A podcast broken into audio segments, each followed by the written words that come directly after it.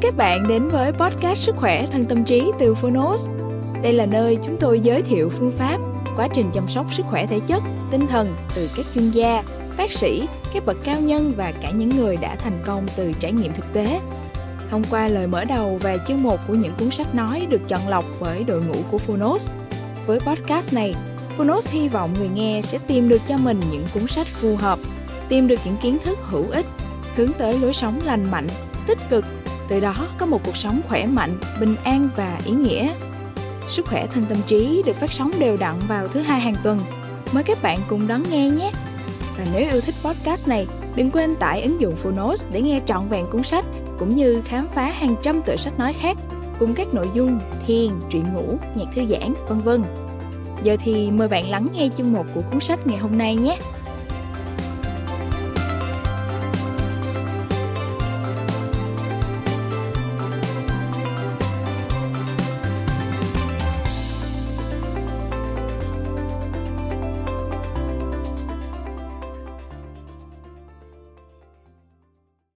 Bạn đang nghe từ Phonos.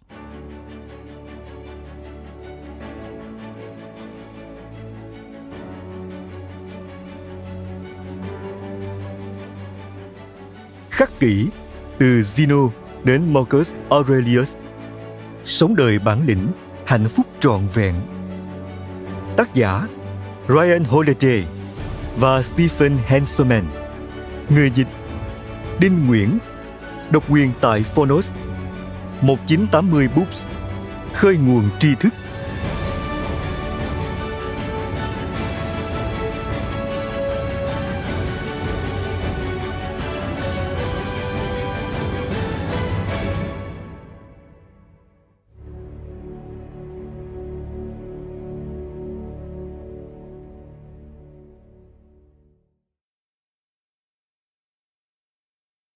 Lời giới thiệu. Lý do duy nhất cho việc học triết học là để trở thành một con người tốt hơn. Mọi lý do khác, như Nietzsche đã nói, chỉ là những phê phán từ ngữ bằng những từ ngữ khác.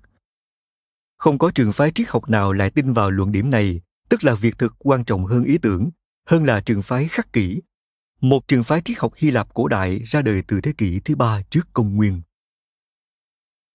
Seneca, một khắc kỷ gia không can dự chuyện học thuật vào thời La Mã, đã thẳng thắn phát biểu rằng chẳng còn mục đích gì để đọc và học nếu không phải để sống một cuộc sống hạnh phúc. Vậy mà triết học hiện đại lại thiếu đi mục đích này. Giờ đây, triết học chỉ còn là việc thi thố xem ai nói gì thông minh, ai dùng những ngôn từ đau to búa lớn, ai đặt ra những nghịch lý và câu đố làm chúng ta bối rối. Thật chẳng ngạc nhiên khi chúng ta cho rằng nó thiếu tính thực tiễn, thì bởi nó thiếu tính thực tiễn thật mà. Cuốn sách này sẽ nói về một sự thông thái gần gũi hơn. Sự thông thái bắt nguồn từ những cá nhân như Seneca, một con người hết lòng phục vụ tổ quốc, chịu đi đầy và lưu lạc, vật lộn giữa những mong muốn và khuyết điểm cá nhân, rồi cuối cùng chết một cách bi hùng trong những cố gắng hiện thực hóa lý thuyết của chính mình. Khác với những triết gia bàn giấy khác, trường phái khắc kỷ quan tâm hơn tới việc ta sống ra sao. Họ quan tâm tới những quyết định bạn đưa ra những nguyên nhân sau hành động và những quy luật bạn chọn khi đối đầu gian nguy. Họ quan tâm tới việc bạn làm gì, chứ không phải việc bạn nói gì. Triết lý khắc kỷ giờ đây cần thiết hơn bao giờ hết. Họ không tập trung vào những ý tưởng phù du, mà tập trung vào những hành động. Bốn phẩm hạnh cao quý nhất của họ vô cùng đơn giản và thẳng thắn. Trí tuệ, dũng cảm, điều độ, công bằng không hề ngạc nhiên khi ta học được những điều tốt đẹp từ chính cuộc đời những khắc kỷ gia. Tức, việc họ làm gì, nhiều như từ những triết lý sách vở của họ. Tức, việc họ nói gì.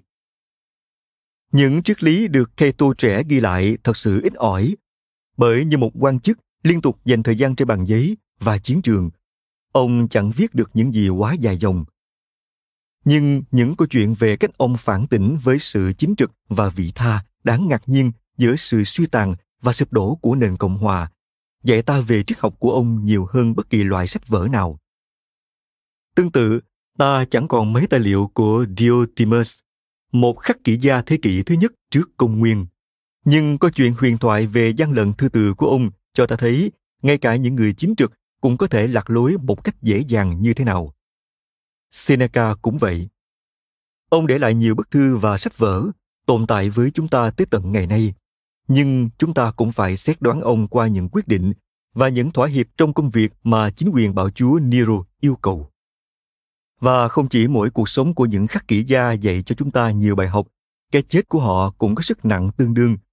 Mọi khắc kỷ gia đều sinh ra để chết một cách đặc biệt, hoặc vì bị ám sát, tự tử, hoặc là lùng nhất, chết vì cười, như trong trường hợp của Chrysippus. Cicero từng nói, học triết là học cách chết.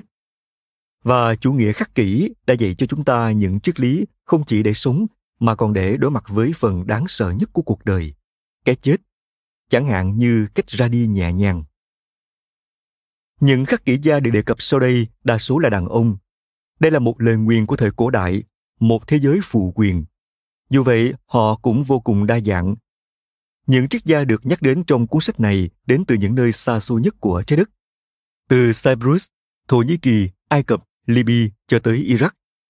Và dù cho triết lý của họ có nguồn gốc từ Athens, những khắc kỷ gia coi cả thế giới là nhà của họ. Người khai sinh ra chủ nghĩa khắc kỷ, Zeno, thành Kition, một người Phoenician, nổi tiếng vì từ chối quyền công dân thành Athens bởi nó đi ngược lại với niềm tin vào chủ nghĩa quốc tế của ông. Chủ nghĩa khắc kỷ dần dần len lỏi vào Rome và tạo dấu ấn lớn lên cuộc sống người La Mã, kiến tạo những quyết định của một trong những đế chế đa văn hóa và lớn nhất trong lịch sử. Trong 500 năm đầu lịch sử chủ nghĩa khắc kỷ, những khắc kỷ gia đến từ mọi tầng lớp trong cuộc sống, từ Marcus Aurelius, vị hoàng đế đầy quyền lực, cho tới Epictetus, một nô lệ tàn tật hèn mọn bị giam cầm. Nhưng sách vở và cuộc sống đã truyền cảm hứng cho vô số người, trong đó có cả Marcus.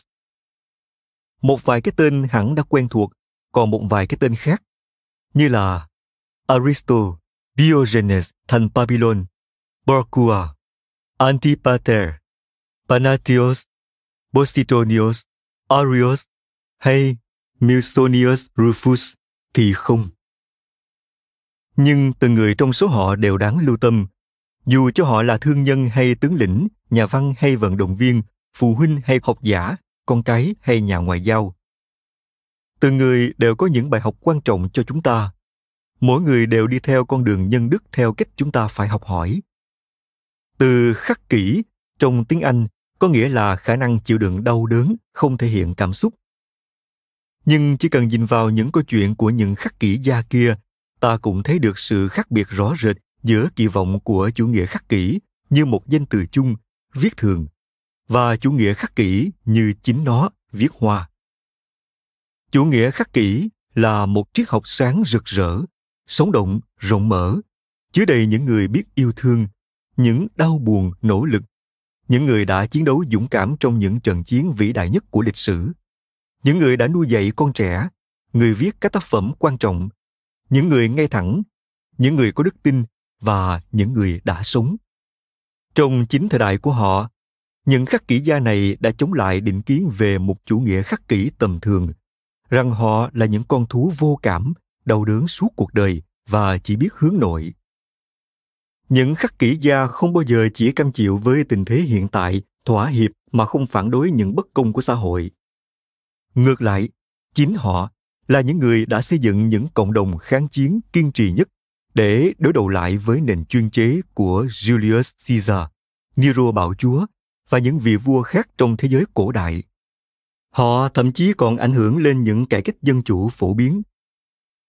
Ở thế giới cổ đại, dùng chữ của nhà sử học Richard Kummerer, họ được ví như những vú em đầy nghiêm khắc của các anh hùng trong thế kỷ đầu của đế chế.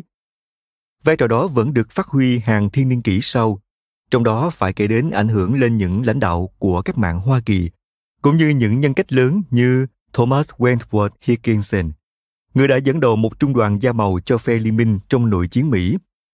Ông đồng thời cũng là một dịch giả của Epictetus. Những khắc kỷ gia vẫn luôn là những người đổ máu và hy sinh cho sự thay đổi, kể cả khi những công hiến của họ không được công nhận. Seneca viết trong cuốn sách về lòng khoan dung cho đại đế Nero trẻ tuổi năm 55. Thần biết rằng những khắc kỷ gia có tiếng xấu với những người không hiểu biết vì họ cho rằng khắc kỷ quá nhẫn tâm và do đó không có khả năng đưa ra lời khuyên tốt cho các vị vua và hoàng tử. Họ bị đổ lỗi khi người ta cho rằng nhà thông thái không cảm thấy thương hại và không tha thứ. Thực tế thì không có trường phái triết học nào lại tử tế và dịu dàng hơn, yêu thương nhân loại và chú ý đến công ích hơn chủ nghĩa khắc kỷ. Thậm chí, mục đích lớn nhất của nó chính là sự hữu ích, trợ giúp nhân loại và quan tâm đến lợi ích không chỉ của riêng trường phái đó mà của tất thảy mọi người, cá nhân và tập thể.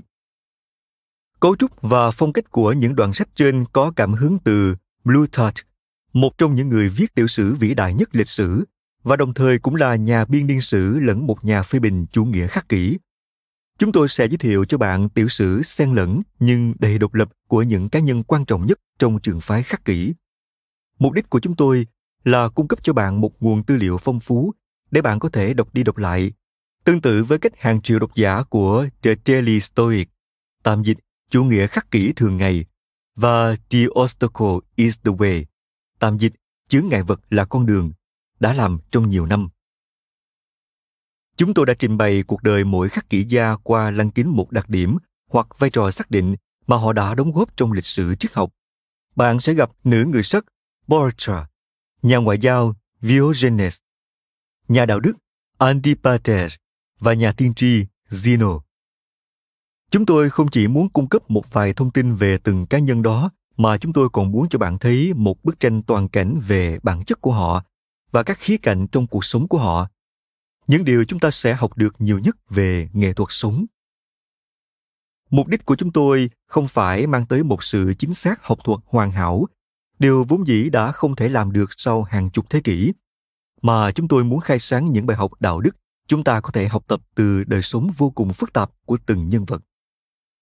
Với những khắc kỷ gia đầu tiên, chúng ta nhắc đến Diogenes Laertius, người được mệnh danh là kẻ gác đêm của triết học Hy Lạp. Tác phẩm nổi bật của ông, Life of the Eminent Philosophers, tạm dịch Cuộc sống của những triết gia lỗi lạc, được viết vào thế kỷ thứ ba, có đôi chỗ mâu thuẫn và đưa ra những tổng hợp vừa có chuyện thật vừa có chuyện hư cấu. Tuy vậy, nó vẫn đầy những hiểu biết sâu sắc và những câu chuyện tuyệt đẹp. Diogenes quan tâm nhiều đến đời sống cá nhân cũng như ông quan tâm tới triết lý của họ. Và đó là lý do tại sao những quan sát của ông lại gây được tiếng vang lớn theo cách những nhà phê bình và những ghi chép cổ đại khác không thể làm được. Bởi sự gần gũi của những khắc kỷ gia sau này với quyền lực chính trị trong thời La Mã, tên của họ xuất hiện trong các sách sử kinh điển của Tacitus, Suetonius và Vio Cassius, hoặc là ngưỡng mộ khi họ sống theo lý tưởng của mình. Ví dụ như cách Tacitus kể về cái chết của Thracia và Seneca, hoặc là chết như thế nào khi họ thất bại, như lời kể của Vio Cassius về khối tài sản đáng ngờ của Seneca. Pliny, Strabo, Athenaeus, Aulus Gellius và những sử gia khác cũng làm sáng tỏ thêm về đời sống và giáo lý của những khắc kỷ gia. Sau đó, các nhà văn cơ đốc như Justin Martyr, Clement, Origen, Tertullian, Eusebius, Jerome và Thánh Augustine. Những người bản thân họ cũng chịu ảnh hưởng nhiều từ trường phái khắc kỷ, cũng giúp làm rõ triết lý của họ hơn. Trong những trường hợp khác, ta viện vào những tài liệu của Cicero hay của chính những khắc kỷ gia để lấy thêm thông tin. Cicero, một thành viên của Học viện Hoài nghi chủ nghĩa và luôn bận rộn trong những nấc thang chính trị La Mã, cũng đã cống hiến phần lớn cuộc đời mình cho những tư tưởng lịch sử sâu sắc và những học thuyết khắc kỷ của bậc tiền nhân. Thông qua ông, ta mới có thể có những nguồn tài liệu đã mất từ lâu. Seneca cũng là một nguồn quý giá. Ông ấy không chỉ viết thêm nhiều tài liệu về khắc kỷ mà còn liên tục trích dẫn những bậc khắc kỷ tiền nhân. Nhờ đó mà chúng ta mới có thông tin về họ. Những liên kết này quả thật rất thú vị, ngay cả khi không phải lúc nào cũng có nguồn tài liệu khác để xác thực, bởi chúng cho ta thấy những ảnh hưởng của những khắc kỷ gia lên nhau và những câu chuyện đạo đức được truyền lại, như ngày nay người Mỹ dạy con cái họ về George Washington và cây đào, cho thấy những giá trị quan trọng mà không đặt nặng quá nhiều về tính xác thực. Điều mà chủ nghĩa khắc kỷ theo đuổi, điều chúng tôi vẫn đang theo đuổi ngay cả trong hiện tại ấy là soi sáng đường đời. Họ muốn biết cũng như chúng ta muốn biết về sự bình an mục đích thật sự tính tự chủ và hạnh phúc. Dẫu cho hành trình này có bắt đầu từ hy lạp cổ đại hay hoa kỳ hiện đại đi nữa đó cũng là một hành trình bất biến. Nó quan trọng nó cũng khó khăn nữa. Đó là lý do tại sao chúng ta tự hỏi, cũng như những khắc kỷ gia trước đó, ai có thể giúp tôi? Cái gì là đúng? Đâu là kim chỉ nam? Trong cuốn meditations, tên tiếng việt suy tưởng, marcus aurelius viết cho chính ngài, ngươi đã đi lạc khắp chốn, và cuối cùng ngươi nhận ra ngươi chưa bao giờ tìm được thứ mà ngươi nhắm đến sống thế nào câu trả lời không nằm ở phép suy luận, không ở tiền bạc, không ở danh tiếng, cũng như không ở sự buông thả. Không nằm ở đâu cả. Nếu triết học là điều gì đó, nó phải là câu trả lời cho câu hỏi, sống như thế nào? Đó là điều chúng ta đang tìm kiếm. Seneca hỏi trong cuốn moral letters. Tạm dịch, những bức thư đạo đức. Người có biết triết học thật sự đóng góp gì cho nhân loại không? Triết học cho người ta lời khuyên việc của bạn sau khi nghe cuốn sách này là đi theo những lời khuyên đó đối mặt với cái mà Seneca gọi là mục tiêu quan trọng nhất của người đọc triết học, hành động hóa ngôn từ. Biến những bài học của những bậc tiền nhân, cách họ sống và cách họ chết, cách họ thành công và cách họ thất bại, trở thành những hành động thực tiễn. Vì chính điều này và không gì khác đã mang lại cho một người danh hiệu triết gia. Mời các bạn xem bản đồ đế quốc La Mã được đính kèm trên ứng dụng. Zeno, nhà tiên tri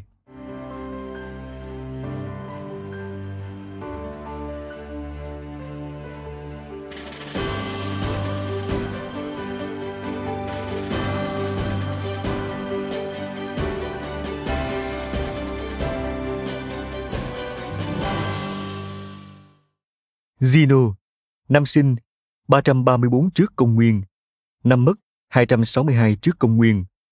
Quê hương Kition, Cyprus. Mời các bạn xem chân dung của Zeno để đính kèm trên ứng dụng. Thích hợp làm sao lịch sử của chủ nghĩa khắc kỷ bắt đầu trong Giang Truân. Trong một ngày định mệnh vào cuối thế kỷ thứ tư trước công nguyên, nhà buôn Zeno, người Phoenician, dông buồm trên biển Địa Trung Hải với một kiện hàng đầy thuốc nhuộm tím Sartorian. Loại màu hiếm có này được ca tụng bởi những bậc quý tộc và những kẻ giàu có. Nó được chiết xuất hết sức công phu bởi những nô lệ bằng cách chiết máu của sen biển và hong khô nó cho đến khi, như một sử gia từng nói, đáng đồng tiền bắt gạo. Thương nghiệp của gia đình Gino là một trong những thương nghiệp thành công nhất ở thế giới cổ đại và cũng như nhiều thương nghiệp khác những chuyến hàng của gia đình họ được gửi đi mỗi ngày. Nói thêm, Phoenician là một nền văn minh cổ đại nằm ở miền bắc khu vực Canaan với trung tâm nằm dọc vùng eo biển Liban, Syria và Bắc Israel ngày nay. Dựa vào thương mại hàng hải trải khắp địa Trung Hải trong suốt thời kỳ từ năm 1550 trước công nguyên tới năm 300 trước công nguyên. Tím Tharian hay màu đỏ Phoenician là một loại màu nhuộm bắt nguồn từ vùng Tyre, Lebanon. Quay lại nội dung chính. Chẳng ai biết điều gì đã đánh đắm con tàu. Một cơn bão chăng, hải tặc hay là lỗi của con người. Mà nó có thực sự quan trọng không? Zeno đã mất tất cả mọi thứ, từ tàu thuyền cho tới hàng hóa, từ ngày mà bảo hiểm còn chưa ra đời. Đây là một tổn thất chẳng thể thay thế được. Thế mà người thương gia đang đuổi đó về sau lại vui vẻ vì những tổn thất này, thậm chí còn nói Tôi đã gây dựng cả một gia tài từ khi tàu của tôi bị đắm. Bởi chính nhờ vụ đắm tàu này mà Zeno mới tới được Athens, và con đường tạo hình chủ nghĩa khắc kỷ bắt đầu từ đây. Cũng như câu chuyện của hầu hết những nhà tiên tri khác, có nhiều phiên bản khác nhau về cuộc đời Zeno những năm tuổi trẻ, và cả câu chuyện về chiếc tàu đắm cũng không ngoại lệ. Có nguồn cho rằng Zeno đã ở Athens sẵn khi ông biết được số phận của con tàu và đã cảm thán. Được lắm, thần may mắn, người đã đẩy ta vào con đường triết học. Nguồn khác lại cho rằng ông đã bán thùng hàng ở Athens trước khi theo đuổi triết học.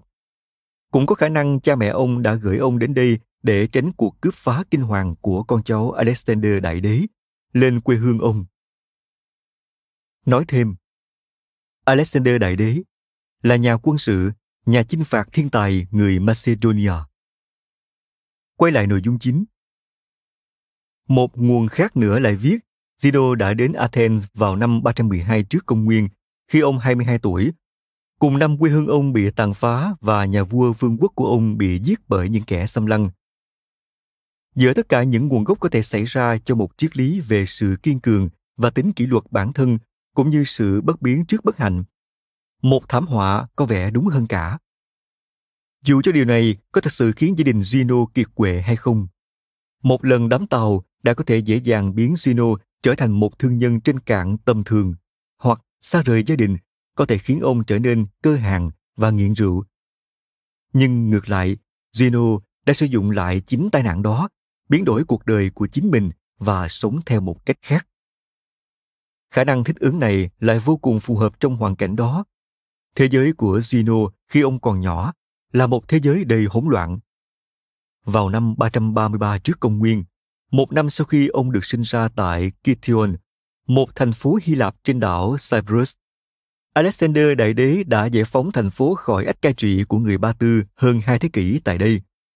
Từ đó về sau, quê nhà của Sino trở thành một con cờ giá trị trên bàn cờ chính trị của những đế chế đang tan vỡ, đổi chủ liên tục. Cha của ông, Menocius, đã phải điều hướng sự hỗn loạn này theo đúng nghĩa đen khi ông đi giao thương công việc gia đình. Ông phải chạy khỏi những cuộc phong tỏa, phải hối lộ, phải tránh né kẻ thù khi dông thuyền từ Cyprus đến Sidon, từ Sidon đến Tyre, từ Tyre đến Piraeus, thành phố cảng lớn nhất ngoài Athens, rồi quay trở lại. Vậy nhưng ông vẫn làm tròn trọng trách của một người cha đầy yêu thương, luôn mang sách về cho con mình, trong đó có những cuốn sách về Socrates. Việc Zeno sẽ tiếp bước gia đình ra biển lớn, buôn màu nhuộm Phoenician là việc đương nhiên. Ông có đầy ước mơ về những cuộc phiêu lưu và của cải. Chúng ta cũng biết rằng ông cao và gầy, lại thêm nước da rám nắng, khiến người ta gọi ông là nhành cây Ai Cập. Tuy nhiên sau này, người ta miêu tả ông có chân to, nhiều mỡ và yếu ớt. Những đặc tính đã tạo ra vài sự xấu hổ và làm giảm khả năng giao tiếp khi ông lớn tuổi hơn và quen với cuộc sống trên đất liền. Trong khi chúng ta không rõ về tình trạng của Zeno lúc ông đến Athens, chúng ta lại có khá nhiều thông tin về thành phố lúc đó. Athens là một thành phố thương mại trù phú với hơn 21.000 cư dân. Trong số đó, một nửa đã là người từ những thành bang khác đến. Thành phố cũng có số lượng nô lệ đông đảo, phải đến hàng trăm nghìn người. Nơi đây tập trung vào giao thương và được cai trị bởi tầng lớp tinh anh, có giáo dục. Những người có thời gian rảnh và sử dụng thời gian đó để nghiên cứu và tranh luận về những ý tưởng mà đến giờ chúng ta vẫn còn bàn luận. Đây quả là một nơi thích hợp để Zeno phát triển triết học của mình. Chúng ta thậm chí còn biết rõ ràng nơi sự khai sáng đó xảy ra, một nơi hiện đại đến không ngờ, một tiệm sách. Một ngày nọ, thảnh thơi sau những cuộc giao thương hỗn loạn, ông rảo qua các đầu sách trong một tiệm sách và tìm một cuốn sách để đọc. Bỗng lúc đó ông mới biết hôm nay có một cuộc đàm thoại sẽ diễn ra tại đây. Ngồi xuống, ông nghe người bán sách đọc một loạt các tác phẩm về Socrates, nhà triết học lỗi lạc đã bị xử tử ở Athens hơn một thế kỷ trước. Người mà Zeno đã quen thuộc bởi cha ông đã giới thiệu về Socrates khi ông còn bé. Trong một chuyến hải trình trước khi tàu của ông bị đắm, có lẽ do ảnh hưởng từ Socrates mà Zeno cũng tham vấn một nhà tiên tri, hỏi xem ông nên làm gì để sống một cuộc đời tốt nhất. Nói thêm, nhà tiên tri Oracle, tư tế trong các đền thờ, khác với nhà tiên tri Prophet. Quay lại nội dung chính. Nhà tiên tri trả lời, để sống một cuộc sống tốt nhất, người phải nói chuyện với người chết. Chắc hẳn trong tiệm sách đó có lẽ cũng là tiệm sách mà cha ông thường lui tới. Ông bỗng nhận ra mình đã làm điều này bấy lâu bằng cách đọc và nghe những lời dạy của Socrates. Bởi chẳng phải đây là mục đích của sách sau, một con đường để kết nối tri thức của những bậc tiền nhân. Khi người bán sách đang đọc cuốn Memorabilia của Xenophon, Zeno cảm thấy như mình được nghe đích thân Socrates giảng bài, chính tại những con đường này chỉ vài thế hệ trước. Câu chuyện làm ông ấn tượng nhất là lựa chọn của Heracles về một người anh hùng đang đứng trước những ngã rẽ cuộc đời. Trong thần thoại này, Heracles phải chọn giữa hai trinh nữ, một người đại diện cho cuộc sống đức hạnh, một người đại diện cho cuộc sống xấu xa. Người đại diện cho cuộc sống khổ hạnh, người còn lại đại diện cho sự lười biếng. Nhân vật đức hạnh đã nói, như với chính Zeno, chàng phải sử dụng cơ thể như công cụ cho trí óc và phải luyện tập trí óc với mồ hôi và nước mắt. Rồi nhân vật xấu xa lại đưa ra một lời khuyên khác. Cô ta thét lên. Chờ đã, chàng không thấy tìm đến niềm vui trên con đường cô ta tả quá vất vả hay sao? Đến với thiếp, đến với con đường dễ dàng cùng thiếp. Ngã rẽ mở ra giữa khu rừng, hay ở đây là một tiệm sách. Khắc kỹ gia của chúng ta đã chọn con đường khó khăn hơn. Nói thêm, ở đây tác giả đang nhắc lại lựa chọn then chốt của Dante trong đầu sách Thần Khúc. Quay lại nội dung chính, Gino đã hỏi người bán sách. Làm thế nào để ta tìm được một con người như vậy? Nghĩa là, làm thế nào để ta tìm được Socrates của chính mình?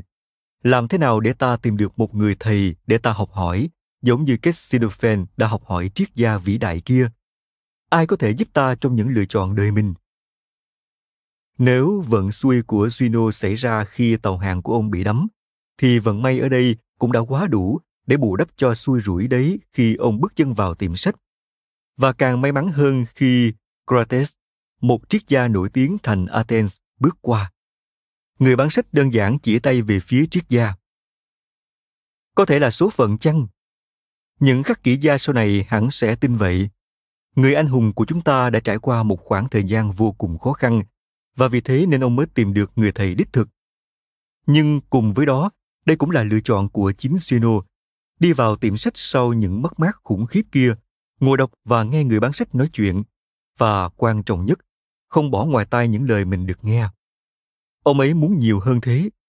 Ông ấy đòi hỏi những câu trả lời, đòi hỏi được học hơn nữa, và đó chính là tinh thần đã xây dựng chủ nghĩa khắc kỷ. Giống như Gino, Crates thành Thebes là con trai thừa kế trong một gia đình giàu có. Diogenes Laertius đã cho chúng ta biết rằng sau khi Crates xem tác phẩm Tragedy of Telephus, tạm dịch bi kịch của Telephus, câu chuyện của vua Telephus, con trai của Heracles, bị Achilles đánh bị thương. Ông đã cho số tài sản của mình đi và chuyển đến Athens để học triết học. Và ở đó, Diogenes viết, ông trở thành một người mở rộng cửa người sẵn sàng chia sẻ kiến thức của mình cho những người muốn theo học ông giống như một câu nói nổi tiếng của thiền tông nếu trò cần thì thầy sẽ xuất hiện Crates là tất cả những gì Sino cần lúc đó. Một trong những bài học đầu tiên mà Crates mong muốn dạy Sino là vượt qua được mặc cảm ngoại hình của mình. Cảm nhận được rằng người học trò mới lo lắng về địa vị xã hội của mình. Crotes đã bắt Gino phải bê một bình súp đậu lăng rất nặng đi khắp thành phố. Gino cố gắng lẩn tránh khắp thành phố, đi những đường bé để không bị ai nhìn trong khi làm một việc đáng xấu hổ như vậy. Nói thêm, súp đậu lăng được coi là thức ăn của người nghèo. Crates rõ ràng đã muốn thử thách tính thượng lưu của Juno. Quay lại nội dung chính. Khi tìm thấy Juno, Crates đã đập vỡ cái bình để giúp vương vãi hết lên người ông. Khi Juno run rẩy trong cơn xấu hổ và cố gắng chạy trốn, thì Crates cười. Sao con lại chạy? Người học trò Phoenician của ta. Đâu có gì khủng khiếp đã xảy ra với con đâu. Chỉ bởi ai đó gặp lo lắng hay nghi ngờ bản thân hoặc đã bị dạy những điều sai trái khi còn trẻ, không có nghĩa họ không thể làm nên những điều vĩ đại, miễn là họ có sự dũng cảm và người thầy tốt để giúp họ thay đổi. Nhờ tình yêu thương, sự rèn giũa của Crates, Zeno đã hết mặc cảm và đã trở thành một con người vĩ đại. Rời bỏ cuộc đời thương trường, Zeno chọn cách sống cân bằng, hài hòa giữa học tập và những nhu cầu thiết yếu trong một xã hội được phát triển từ kinh tế, kỹ thuật và các cuộc chinh phạt. Đối với Zeno, mục đích của triết học hay của những đức tính là để tạo ra một dòng chảy mượt mà trong cuộc sống, để đến được một vị trí mà mọi thứ ta làm đều hài hòa với tinh thần của mỗi người và ý chí của người cai quản vũ trụ.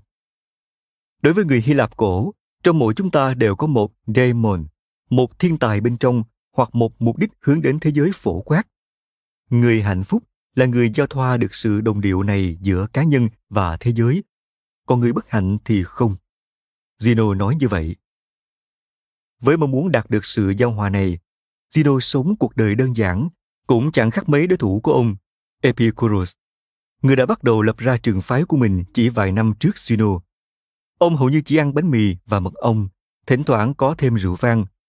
Ông ấy sống với những người bạn cùng phòng khác và chẳng mấy khi thuê người hầu. Kể cả khi bị ốm, ông cũng từ chối ăn nhiều hơn những đồ ăn kham khổ thường nhật.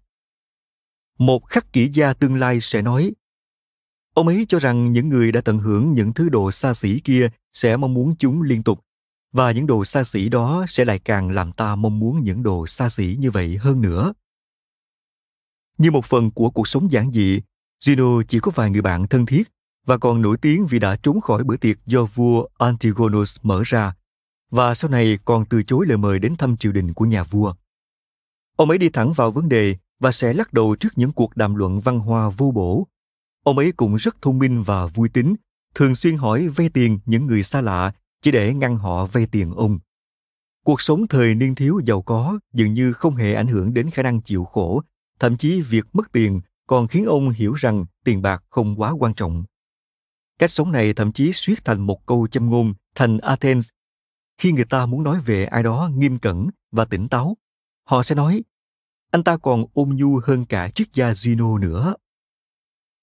Sau thời gian học tập với Crates và triết gia Stipo, người Megara, Zeno cũng bắt đầu đi dạy. Và đúng với cung cách của một cựu thương nhân, ông bắt đầu dạy từ những khu chợ, ở đó khi người ta mua đi bán lại, Zeno bắt đầu giảng giải về giá trị thật sự của vạn vật. Ở đó, như một khu chợ của các ý tưởng, Sido mang đến cho họ những điều mà ông cho là tối quan trọng. Một triết lý sống để con người tìm thấy yên bình trong thế giới bộn bề. Diogenes đã viết, trong ba cách sống, cách sống chiêm nghiệm, cách sống hoạt động và cách sống duy lý, người khắc kỷ sẽ chọn cách sống cuối cùng bởi một thực thể lý trí được tạo ra một cách rõ ràng để vừa có thể chiêm nghiệm vừa có thể hành động Zeno là một giáo viên đầy sáng tạo. Ông giảng những bài học của mình như một cách bán hàng, bên cạnh những thương nhân bán những mặt hàng tương tự. Có lần, đối diện với một kẻ tham ăn tục uống đến độ chẳng chừa lại phần cho người khác. Zeno đã cầm một đĩa cá lớn và ra vẻ như định ăn hết chúng một mình. Khi nhận thấy ánh mắt ngạc nhiên từ kẻ tham lam kia, Gino mới ôm tồn. Tại sao ngươi lại để người sống cùng ngươi phải chịu khổ khi bản thân ngươi không chịu đựng được sự tham ăn của ta chỉ trong một ngày? Khi một môn sinh khác thu hút quá nhiều người hâm mộ, Sino bắt anh ta phải cạo đầu để những người hâm mộ kia bỏ đi. Khi một chàng công tử điển trai đến từ Rose xin được chỉ giáo bởi Sino, người chắc chắn đã khiến Sino nhớ về thời niên thiếu của mình ông đã bắt cậu ta ngồi trên một chiếc ghế bụi bẩn, biết rằng việc đó sẽ làm bẩn quần áo của cậu. Sau đó, ông bắt cậu ta đi kỳ vai cho những người ăn mày trong thành phố, giống với cách Crates bắt ông mang súp đậu lăng năm xưa. Nhưng khác với Juno, người đã chịu đựng được những xấu hổ và học được bài học cho mình. Môn sinh này đã bỏ đi. Zeno luôn tin tưởng rằng sự tự phụ là trở ngại cho việc học và trong trường hợp này ông đã đúng. Zeno về sau chuyển đến nơi gọi là Toa Pokili, dịch ra là cổng vòm sơn màu. Được dựng lên từ thế kỷ thứ năm trước công nguyên, cổng vòm vẫn tồn tại đến khoảng 2.500 năm sau đó. Cổng vòm là nơi Zeno và các môn đệ thường đến đàm luận. Lúc đầu những môn đệ của ông thường được gọi là các Zenonian. Nhưng sau này, nhờ sự khiêm tốn và tính phổ quát của những bài giảng của mình, trường phái này không còn mang tên ông nữa Giờ đây chúng ta biết nó với tên gọi Stoicism, tức khắc kỷ. Tôi ít, gốc là tôi à? nơi Seno đàm luận. Chẳng phải đây một mái vòm là nơi ở và cái tên thích hợp nhất cho trường phái triết học này hay sao? Nó không phải một tòa tháp chuông hay một khán đài, cũng chẳng phải một học viện. Nó luôn rộng mở, ai cũng có thể đến được. Một nơi để chiêm nghiệm, phản tư, và quan trọng hơn là đàm luận và trau dồi từng bằng hữu. Gino chẳng có chút nhân nhượng nào với những kẻ lơ đỉnh và những kẻ tự cao. Ông muốn học trò của mình phải luôn chú ý và có tính nhận thức. Những kẻ đến với ông với lòng tự đắc và kiêu căng thường sẽ bị đuổi hoặc bỏ đi ngay lập tức. Nhưng với những kẻ quyết tâm và sẵn sàng thì cổng vòm luôn luôn mở rộng chào đón họ đến với tri thức. Đáng tiếc thay, chẳng có cuốn sách nào của Sino còn tồn tại cho đến ngày nay, kể cả cuốn sách quan trọng nhất của ông, cuốn Republic, tạm dịch Cộng hòa, nơi ông đã phản bác lại rành rõ những luận điểm trong cuốn sách cùng tên của Plato. Chúng ta chỉ biết về nội dung cuốn sách từ những người đã đọc nó. Từ họ, chúng ta biết được những khắc kỷ gia là những người nhiệt tình đấu tranh cho một xã hội không tưởng, tức Utopia. Phần nhiều những tư tưởng trong đó đã bị khước từ bởi những nhà khắc kỷ có phần thực dụng hơn sau này. Nhưng những suy tưởng của Zeno vẫn để lại một ấn tượng đúng đắn cho tới ngày nay. Đó là chúng ta nên coi toàn bộ nhân loại như một tập thể với một chính sách duy nhất và chúng ta phải có một cuộc sống giống nhau, có trật tự lên tất cả mọi người. Thậm chí phải giống như một bầy gia súc kiếm ăn cùng nhau và chia sẻ đồng cỏ với nhau. Gino còn viết nhiều bài luận nổi tiếng về giáo dục, bản chất của con người, trách nhiệm, cảm xúc, luật pháp và bản chất, tức logos, và một bài luận đàm tiếu có tên Các vấn đề của Homer. Cuốn Of the Whole World, tạm dịch về toàn bộ thế giới, nói về cái gì chứ? Và thật tuyệt làm sao nếu chúng ta được đọc Recollections of Crates, tạm dịch những suy tưởng của Crates. Thế nhưng những cuốn sách này chỉ tồn tại phân mảnh hoặc như những câu trích dẫn. Nhưng chỉ bấy nhiêu vụn nhỏ thôi chúng ta cũng học được nhiều lắm rồi. Zeno viết trong cuốn On Human Nature, tạm dịch bản chất của con người. Mục đích sống là để hòa hợp với thiên nhiên, nghĩa là sống cuộc đời đức hạnh bởi thiên nhiên luôn dẫn chúng ta đến với đức hạnh. Zeno cũng được coi là người tạo ra cách nói, có lý do mà con người mới có hai tay và một miệng. Ông cũng cho rằng đã nói chẳng có gì tệ hơn là kiêu ngạo, và người càng trẻ càng kiêu ngạo thì càng khó tha thứ. Thà sảy chân hơn là lỡ lời. Ông đã nói như vậy. Nói thêm, câu nói nổi tiếng của Sino là con người có hai tay và một miệng để nghe nhiều hơn và nói ít hơn. Quay lại nội dung chính. Ông cũng là người đầu tiên đề cập đến bốn đức tính của chủ nghĩa khắc kỷ. Trí tuệ, dũng cảm, điều độ, công bằng. Ông cho rằng những đức tính này dù hoàn toàn không thể tách rời nhưng lại khác hẳn nhau và không thể giống nhau được. Chúng ta không biết Suino đã viết bốn đức tính này trong cuốn sách nào, nhưng chúng ta hoàn toàn có thể cảm nhận được sức nặng từ học thuyết đó, bởi nó tồn tại trong mọi quyết định và các tác phẩm của những khắc kỷ gia sau này. Khác với nhiều nhà tiên tri khác, Suino được coi trọng và kính ngưỡng ngay cả khi còn sống.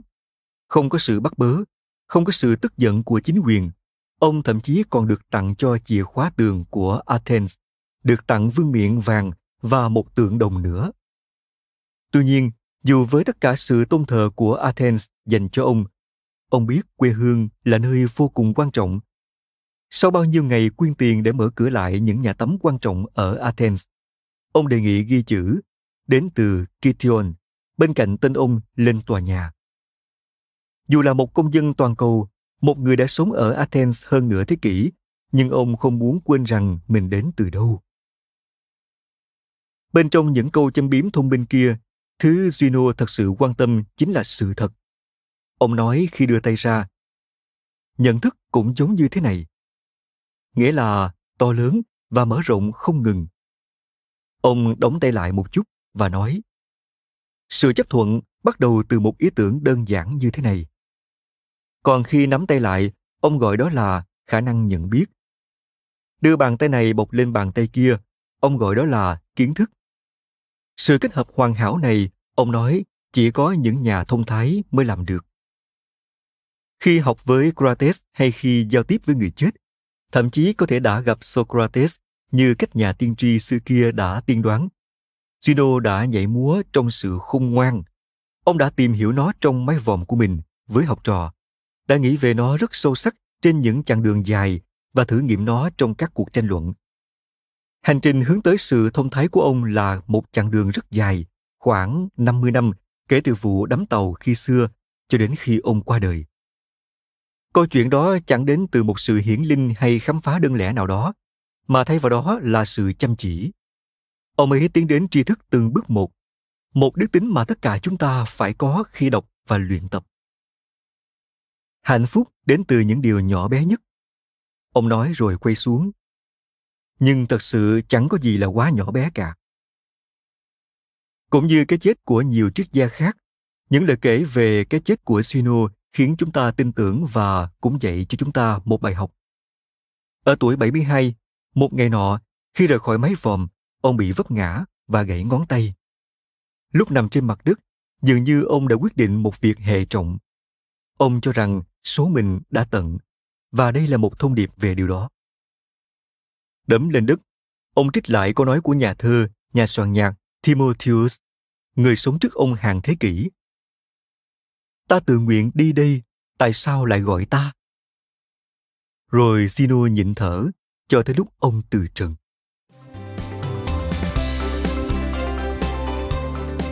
Cảm ơn bạn đã lắng nghe podcast Sức khỏe thân tâm trí. Podcast này được sản xuất bởi Phonos, ứng dụng sách nói có bản quyền và âm thanh số dành cho người Việt. Hẹn gặp lại ở những tập tiếp theo.